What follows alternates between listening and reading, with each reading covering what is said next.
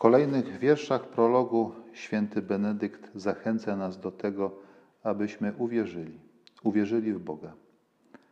Wiara, powiada nasz patron, nie jest jedynie pewnym pensum informacji, które posiadamy o Bogu, ale jest żywą, trwającą relacją, umiejętnością, charyzmatem dostrzegania Bożej obecności wokół nas w świecie, który nas otacza.